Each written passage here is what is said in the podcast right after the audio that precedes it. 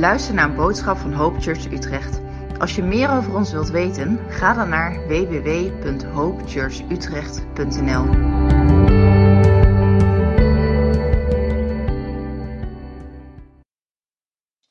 Um, bedankt voor jullie warme welkom.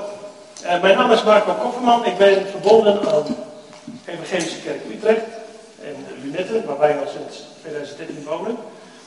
En um, ik ben daar verbonden aan uh, die gemeente als oudste. En zoals jullie misschien weten, zijn we in gesprek met jullie hier in Hoop over uh, hoe we kunnen samenwerken. En dat zijn we aan het ontdekken. En uh, het is een mooie stap om elkaar te leren kennen. En dat ik hier spreek vanmorgen is daar een van die stappen van. Nou goed, laat ik me daar maar ook een beetje voorstellen. Um, voor 2013, voordat we in Utrecht kwamen wonen, hebben wij 15 jaar in het buitenland gewoond en gewerkt. We deden dat met uh. Wij ondersteunen en ontwikkelingswerk met kleine vliegtuigen. En uh, zo zijn we aardig de wereld overgegaan. In 2013 zijn we in Lunette neergestegen en ons thuis is een gezinshuis. En dat doen we weer onder de vlag van het leger zelf. Dus we vangen vier bijzondere kinderen op die niet meer thuis kunnen wonen. Nou, en um, in al die jaren hebben we heel wat moeten leren over het volgen van God. Dat God eigenlijk niet zozeer geïnteresseerd is in wat we doen.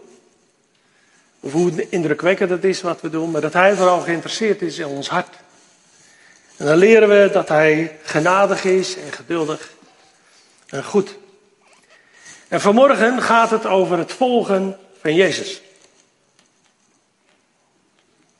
Dit is de, de derde preek in de serie in de 40 dagen tijd. Uit liefde voor jou. En mij was het onderwerp gegeven lijden. Uit liefde voor jou, lijden met een korte ei.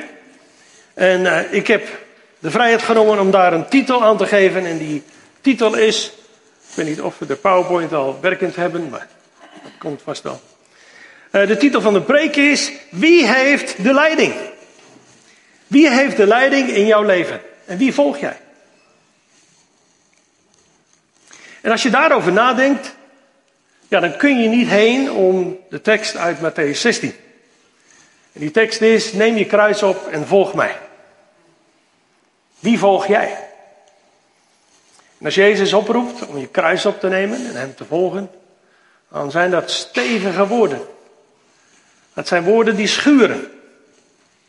Het druist in tot, tegen alles wat wij associëren met vrijheid en geluk. En het zelf bepalen wat dat geluk inhoudt. Een lastige tekst dus.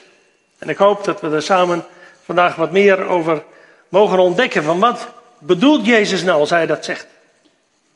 Nou, we lezen dus uit Matthäus 16 vanaf vers 24 tot 27. En dat begint eigenlijk met toen zei Jezus. En dat toen, dat slaat op het hele voorgaande hoofdstuk. Er zijn een aantal gebeurtenissen.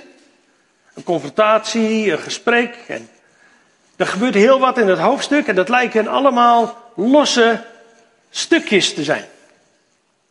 Maar dat woordje toen geeft eigenlijk aan, al die dingen, die leiden toe naar wat Jezus nu gaat zeggen. Over het kruis opnemen. En ik zal jullie straks door dat verhaal heen leiden. Maar laten we eerst maar eens lezen. En toen zei Jezus tegen zijn discipelen: Als iemand achter mij aan wil komen, moet hij zichzelf verloochenen, zijn kruis opnemen en mij volgen. Want wie zijn leven zou willen behouden, die zal het verliezen. Maar wie zijn leven zal verliezen om mij, die zal het vinden.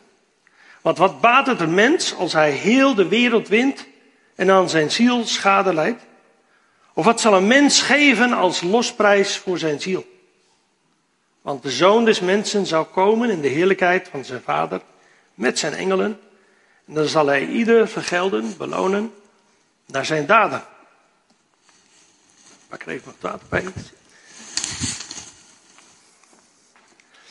Nou, als je dat zo leest, ik weet niet hoe het jou vergaat, maar dan denk je, ja zie je wel. Dat geloven, geloven is vooral toch iets moeilijks. Ik moet toch vooral dingen opgeven. Het is zwaar, het gaat over een kruis. Het bevestigt eigenlijk wat ik stiekem al dacht. Voor je het weet, eindigt deze preek in dat je de straat op moet met Heggert. He?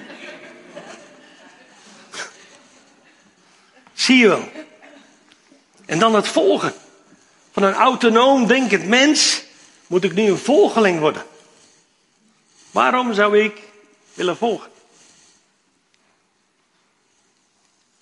Nou, als wij als mens erover nadenken, we hebben zo onze voorwaarden.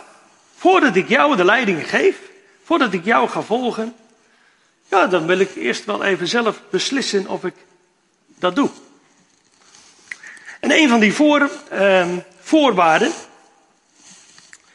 een van die voorwaarden, dat is, die gaat over tekenen. En dat is waar ons hoofdstuk mee begint. In vers 1 zien we dat Jezus heeft een confrontatie met de fariseeën en schriftgeleerden. En dat is niet gek. De fariseeën die komen bij hem en die zeggen, uh, doe eens een teken, geef ons een teken. Met andere woorden, bewijs jezelf maar eens aan ons. Laat maar eens zien of wij jou kunnen volgen. Of, of we jou de leiding kunnen geven.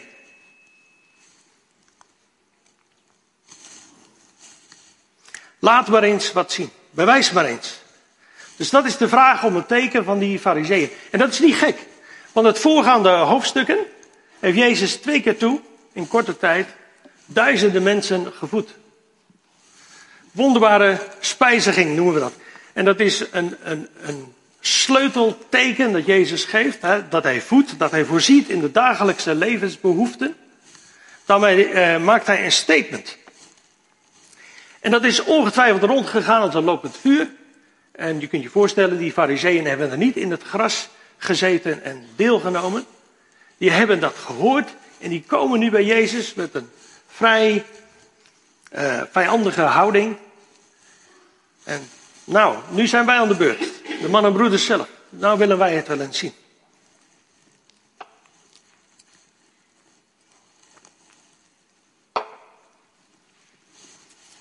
Vraag om een teken. En Jezus' reactie is vrij kort. Hij kent ze en hij zegt, sorry, jullie kunnen de pot op. je loopt een beetje intelligent te doen, maar um, je snapt er toch niks van of je wilt het niet begrijpen. En dan Jezus die voetert op deze fariseeën. Dus ik neem jullie even mee in dat verhaal, want er gebeurt van alles. Hij voetert op die fariseeën en dan komt hij terug bij de discipelen. Blijkbaar waren die niet aanwezig bij de confrontatie. En hij, en heeft het over de fariseeën en hij ontmoet de discipelen.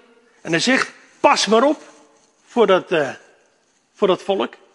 want voordat je het weet, ga je net als hun denken. Het is net zuurdesem. Zuurdesem dat het brood doortrekt. Ik ben zoon van een bakker. Zuurdesem dat is uh, oud deeg van gisteren. En als je dat laat liggen, dan gaat dat gisten. En als je dat dan in het verse deeg doet van vandaag, dan doortrekt dat het hele deeg en dan gaat het brood rijzen. Zo krijg je brood. Nou, dat is wat Jezus gebruikt als voorbeeld. Als je naar hun luistert, dan is het net zuur deze. Voor je het weet, ga je ook zo denken. Ga je ook verlangen naar tekenen. Nou, dat hij waarschuwt, dat is niet vreemd, want het is een heel menselijke manier van denken. Ik weet niet hoe jij hier zit vanmorgen, vast niet als een fariseer. Maar misschien um, zit jij hier wel met een vraag voor God. Bewijs uzelf maar eens aan mij. Laat u zelf zien voordat ik u kan volgen. Misschien verlang je wel dat God laat zien, zich bewijst dat Hij echt bestaat. Het mooie is, die vragen mogen we stellen aan God. Jezus doet tekenen. Hij bewijst zichzelf.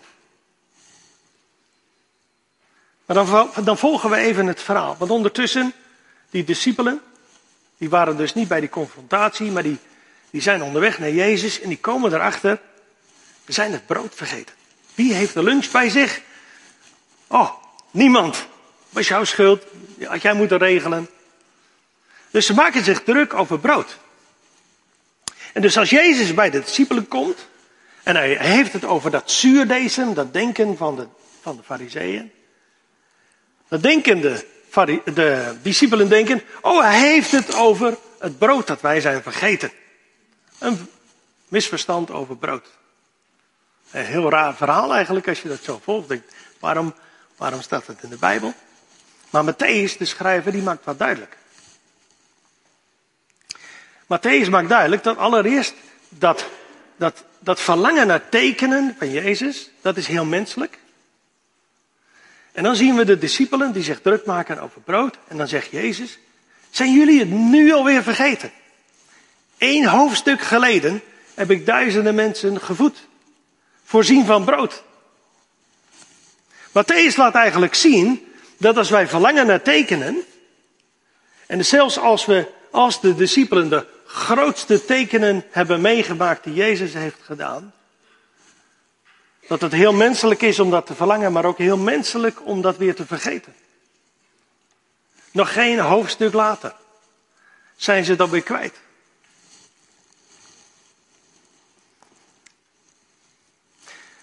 Als wij verlangen naar tekenen van God, dat Hij zich aan ons bewijst, dan laat Matthäus zien, maar dat is niet voldoende. Als ons geloof gestoeld is op de tekenen die Hij doet, dan gaan we onderuit. Het is te weinig. Want elke keer weer hebben we een nieuw teken nodig. Dat is hoe we als mensen in elkaar zitten.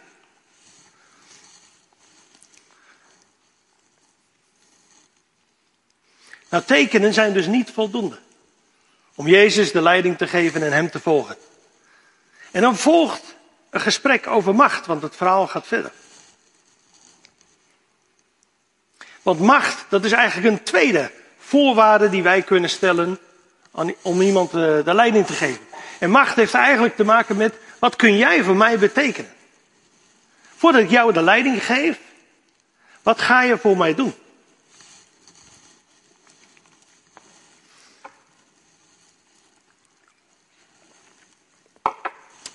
Ik volg uh, een podcast van de Volkskrant. En die podcast die heet uh, Stuurloos. En um, Gustav Bessems is een heel interessante journalist en verslaggever. En die uh, heeft daar een, een breed scala aan gasten. Allemaal uit de samenleving die nadenken over hoe besturen wij onze samenleving. Hoe richten wij het in? En de podcast heeft niet voor niets stuurloos. Uh, weer interessant, dus ik raad hem aan. Maar wat opvalt in deze podcast is dat bij al deze gasten komt onze grote leider voorbij. Nou, we zitten in een politieke tijd van verkiezingen deze week. Dit is geen stemadvies. maar het gaat over Rutte. En wat ik zeg over Rutte, dat zal hij zelf beamen. Je mag zelf uitmaken of je op hem stemt of niet. Maar uh, Rutte is onze grote leider. Toch? Al 13 jaar lang zit hij daar onwrikbaar. En Rutte die heeft niet zoveel op met de leider zijn. Ik ben geen leider, nee, ben je gek? Visie of hè, passie over waar de samenleving naartoe uh, moet, dat heeft hij niet. Hij wil vooral gewoon een beetje regelen. Hij is de manager. Dat is de stijl van Rutte. En wat Rutte wel heeft, is macht. Want Rutte krijgt dingen voor elkaar. En dat is waarom hij daar nog steeds na 13 jaar zit. Daar zit je niet zonder macht. dus hij regelt dingen en hij beïnvloedt. Maar dan in tijden van crisis, we hebben een aantal meegemaakt, of we zitten er nog in. Wat krijg je dan? Dan komt de vraag naar boven, ja maar waar gaan we naartoe? Wie heeft de leiding? We willen wel wat meer. We willen een sterke leider. En als je nou kijkt wereldwijd, als er onrust is, als de crisis groter wordt, dan wordt de roep om een sterke leider, met een hele simpele visie, maar heel veel macht, die roep wordt steeds groter. Als je een beetje rondkijkt, de afgelopen tien jaar, zijn er heel wat leiders naar boven gekomen, die een soort moderne dictators zijn. We zijn blijkbaar als mens in een crisis, willen we iemand volgen, willen we een leider hebben die onze onzekerheid wegneemt, die het oplost. Geef maar iemand, desnoods geven we daarvoor onze rechten op. Maken we concessies. En dat is dus wat we willen van Jezus. Tenminste, dat is wat de discipelen verwachten van Jezus. Ze zien Jezus en er is een gesprek over. Jezus vraagt: Wie ben ik? Wie zeggen de mensen dat ik ben en wie zeggen jullie dat ik ben? En dan komt dat machtige getuigenis van Peters. U bent Christus, de zoon van de levende God. En Jezus, eh, die bevestigt hem. Het is een prachtige reactie van Jezus op Petrus. Maar in die woorden van Petrus zit een bepaalde verwachting. Een menselijke verwachting. En voor Petrus en voor de discipelen is dat. U bent de zoon van God, maar u gaat ons bevrijden. U gaat weer die, al die onzekerheid oplossen. U gaat het voor ons regelen. Israël herstellen als het volk van God onze trots. Dat is de verwachting van Petrus. Dus er wordt. Ene moment heeft hij een prachtig getuigenis en dan komt hij in botsing met Jezus. Want Jezus die begint te delen met de discipelen dat hij moet lijden en sterven. Maar dat klopt niet met de verwachting die Petrus heeft. Ja, wacht even. Ik volg niet een leider die praat over zwakheid en over sterven en over lijden. Dat is, dat is niet de afspraak. Bevrijding is wat ik wil. Dat is mijn verwachting van macht. Als ik getuig over de Zoon van God. Maar dat is wat ik verwacht. En dan bestraft Jezus hem. Dat gebeurt in een periode van tien minuten ongeveer. Jezus bestraft dan en hij zegt Satan. En misschien klinkt dat heel hard. Maar misschien is het ook wel genadig van Jezus. Hè? Dat hij erkent dat de woorden die Peter spreekt, dat die worden ingefluisterd als het ware door een, een verkeerd denken door Satan. Maar er zit nog iets anders achter die reactie van Jezus. Jezus reageert fel omdat het hem raakt. Als we kijken naar de evangeliën, het leven van Jezus, dan zien we dat eigenlijk zijn, zijn zwaktepunt zijn die momenten waarop die vraag naar voren komt van je hebt macht en waarom doe je niets? De verzoeking in de woestijn tot aan de bespotting aan het kruis. Kom van dat kruis af als je God bent.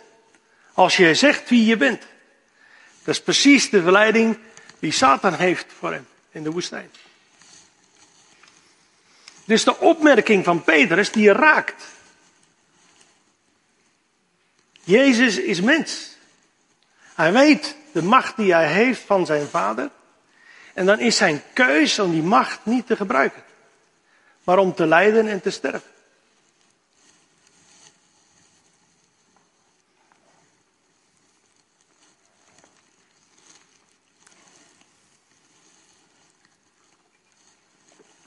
En dan komt Jezus' antwoord. Jezus' antwoord is feitelijk: volg mij niet voor de tekenen die ik doe, want dat is niet voldoende. En volg mij niet vanwege mijn macht en wat ik voor je kan doen.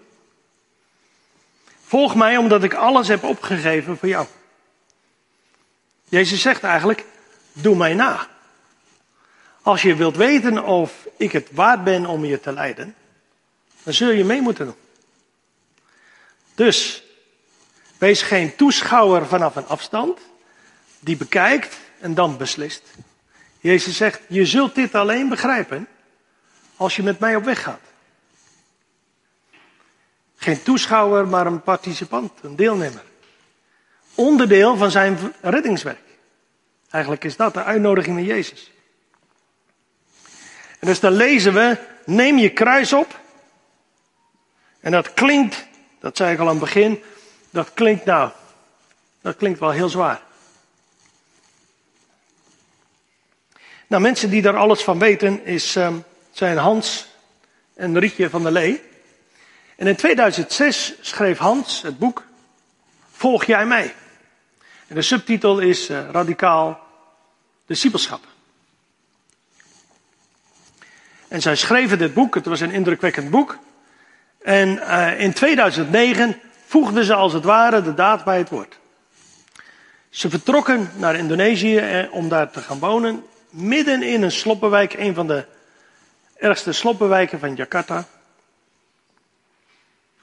Om daar te wonen onder de mensen en dat te doen waarvan ze dachten dat ze moesten doen als ze God zouden volgen, als ze Jezus volgden. En dan denk je nou, zo radicaal, dat is indrukwekkend, dan moet het ook wel goed komen. Maar dat deed het niet. Rietje, die liep eigenlijk vast. Ze, ze raakte zichzelf kwijt en na anderhalf jaar vluchtte ze als het ware terug naar Nederland. Ze aan de ene kant radicaal volgen en aan de andere kant voelen als een grote mislukking. En ze heeft een tijd nodig gehad om dat te verwerken. En het mooie van deze mensen is dat ze ook daar dus heel open en eerlijk over zijn. Ook dat hoort er blijkbaar bij, bij het volgen van Jezus. Ze heeft daar ook een interview over gegeven. In de visie, meen ik. Die kwam ik tegen en een van de laatste vragen van de interview was: Maar wat is er nu veranderd nu je weer in Nederland woont en je hebt dit verwerkt? En Rietje zegt: Ik leef nu vanuit de wetenschap dat het goed is zoals ik ben. Ik hoef niets te presteren. En omdat ik mezelf geliefd voel, kan ik zoveel beter de keuze maken om er voor anderen te zijn. Dus Jezus radicaal dienen en volgen gaat over ons hart. Wie heeft de leiding in jouw hart? Wie bepaalt hoe je denkt over jezelf? Wie bepaalt of jij voldoet? Hoe je je eigen prestaties beoordeelt? Of laat je dat door hem doen? Dan kun je misschien denken, ja maar waarom zou ik dat aan Jezus overlaten? Maar de vraag is dan als autonoom denkend mens,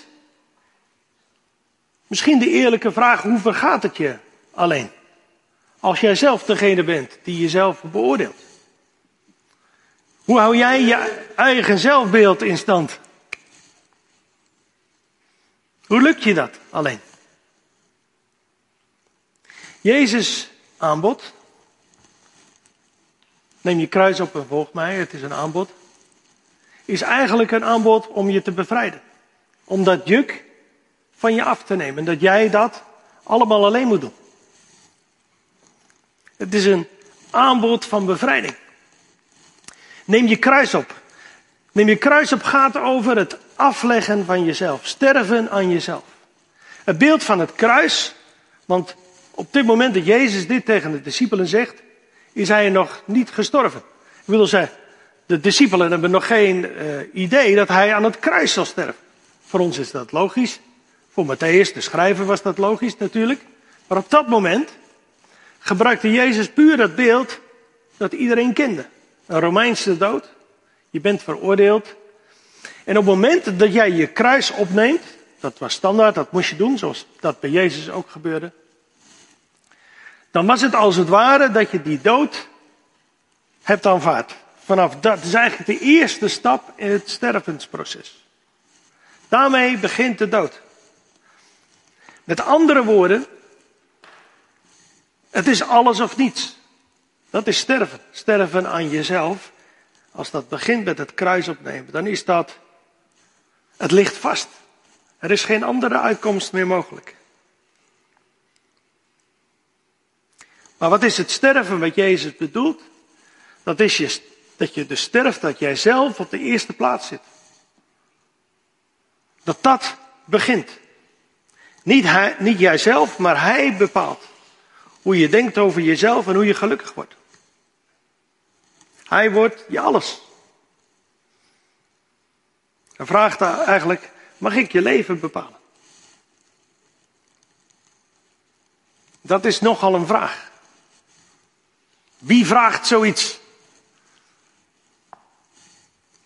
Dat is degene die voorop gaat.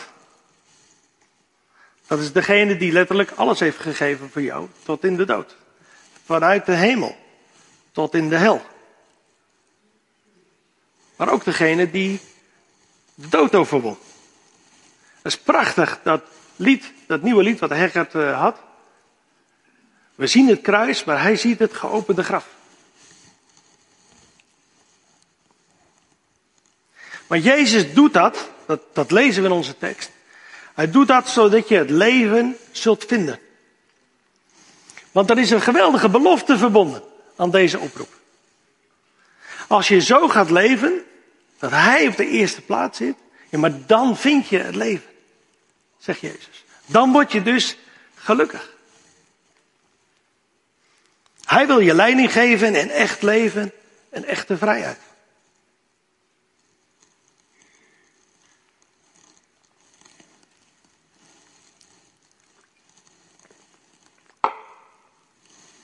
Dat is een stevige oproep, maar ook met een geweldige belofte.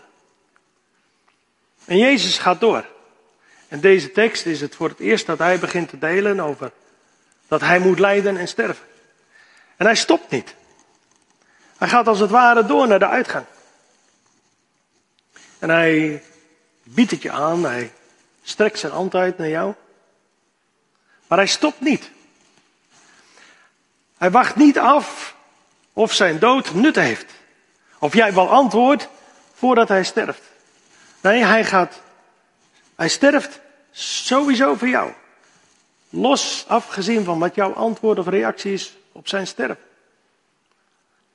Want Jezus gebruikt niet zijn macht. Als we dat nu eens heel persoonlijk maken.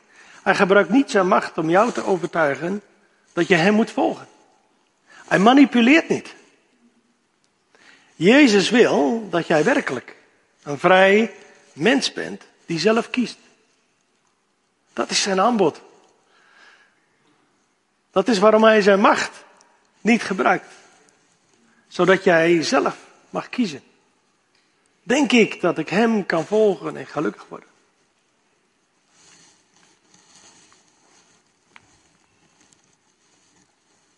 Hij is geduldig, maar hij gaat door. En er zijn ongetwijfeld heel wat mensen hier die die keus van volgen al heel vaak hebben gemaakt. Maar dat gaat met vallen en opstaan. Met stilstaan en weer volgen. Neem je kruis op, is een begin. Dat is een proces. Maar Jezus gaat door, hij is geduldig. Maar misschien vind je het lastig. Denk je, ja, dat is nogal een vraag. Misschien wil je erover doorpraten. Misschien heb je heb je wat aan gebed van iemand anders? Die valt en opstaat in dat proces van volgen. Dan mag je straks, ik denk hier, naar voren komen. Dan zijn er mensen die met je willen bidden. Andere mensen die dat met vallen en opstaan doen. En die je aan willen moedigen in het volgen van Jezus. Maar die belofte die staat. Als je dat doet, dan vind je het leven. Zullen we bidden?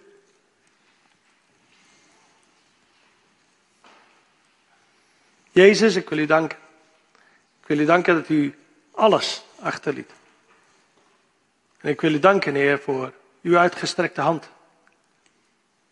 Is dat we zo graag zelf willen bepalen, Heer, maar dat u niet dwingt, maar uitnodigt. Heer, dat we, dat we het mogen ontdekken, gaandeweg, achter u aan, met vallen en opstaan. We mogen ontdekken wat u bedoelt met echt leven vinden. Met echt gelukkig worden. En hoe gek dat klinkt, Heer, maar dat, dat we dat vinden omdat u op de eerste plaats zit. Heer, dat u het juk weg wilt nemen, Heer, van dat we het allemaal zelf moeten doen. We danken dat u het allemaal al hebt gedaan. Dat u bent gestorven. Maar Heer, we danken ook voor dat geopende graf. Je hebt de dood overwonnen. Heer, daar danken we weer voor. In Jezus' naam. Amen.